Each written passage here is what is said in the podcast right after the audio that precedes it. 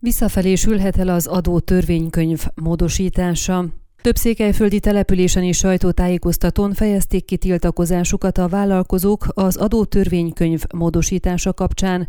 Gyergyó Szent Miklóson az Arbor Vállalkozók Szövetségének elnöke Barabás Csaba, valamint alelnökei Csata Levente és Lázár László foglalta össze, miért nem értenek egyet az elfogadott intézkedésekkel amikor nagy infláció, rekordmagas üzemanyagár, háború, gazdasági válság van, nem plusz adóterheket kell kiróni, hanem segíteni kell azokat, akik munkahelyeket teremtenek, hogy tudják megvédeni, megtartani ezeket az ilyen nehéz időszakban is.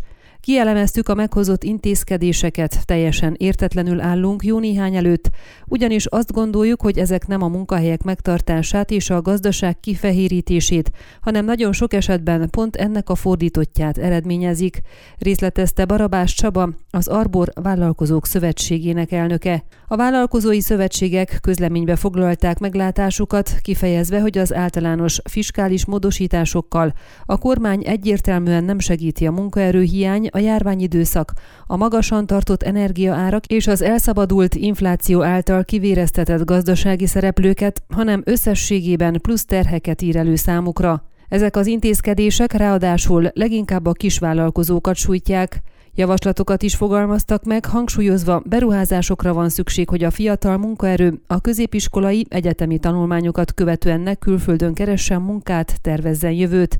Ilyenkor hatékonyabbá kellene tenni az adóbehajtást, ki kellene fehéríteni a gazdaságot, hogy minél több adó kerüljön be a fekete gazdaságból, és ezáltal plusz adóbevételhez jutni, illetve azokkal a nagyvállalkozókkal kellene valamit kezdeni, akik az adott helyzetet kihasználva extra profithoz jutnak, sorolta az Arbor elnöke. Lázár László az Arbor alelnöke kifejtette, nem jó irányba haladnak a dolgok, ők kivárnak az utolsó percekig, de nem tudja, hogy ilyen körülmények között például a vendéglátásban meddig lehet húzni, hiszen az étkeztetés, szállásadás esetén az áfakulcs is 5%-ról 9%-ra emelkedik.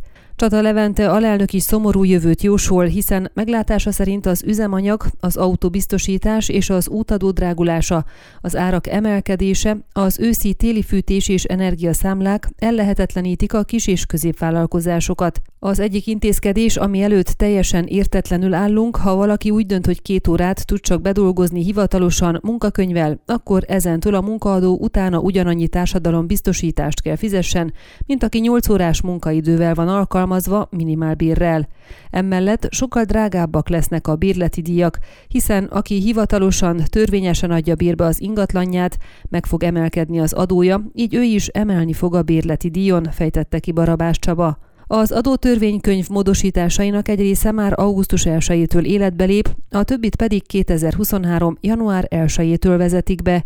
A Székelyföldi Vállalkozói Szervezetek Fóruma közel 1400 vállalkozást és több mint 15 ezer alkalmazottat képvisel, és határozottan elutasítja az adózással, valamint mikro- és egyéni vállalkozásokkal összefüggő rendelkezéseket, felhívva a döntéshozók figyelmét az együttműködés, a párbeszéd és közös munka fontosságára. Ön a Székelyhon aktuális podcastjét hallgatta. Amennyiben nem akar lemaradni a régió életéről a jövőben sem, akkor iratkozzon fel a csatornára, vagy keresse podcast műsorainkat a székelyhon.pro portálon.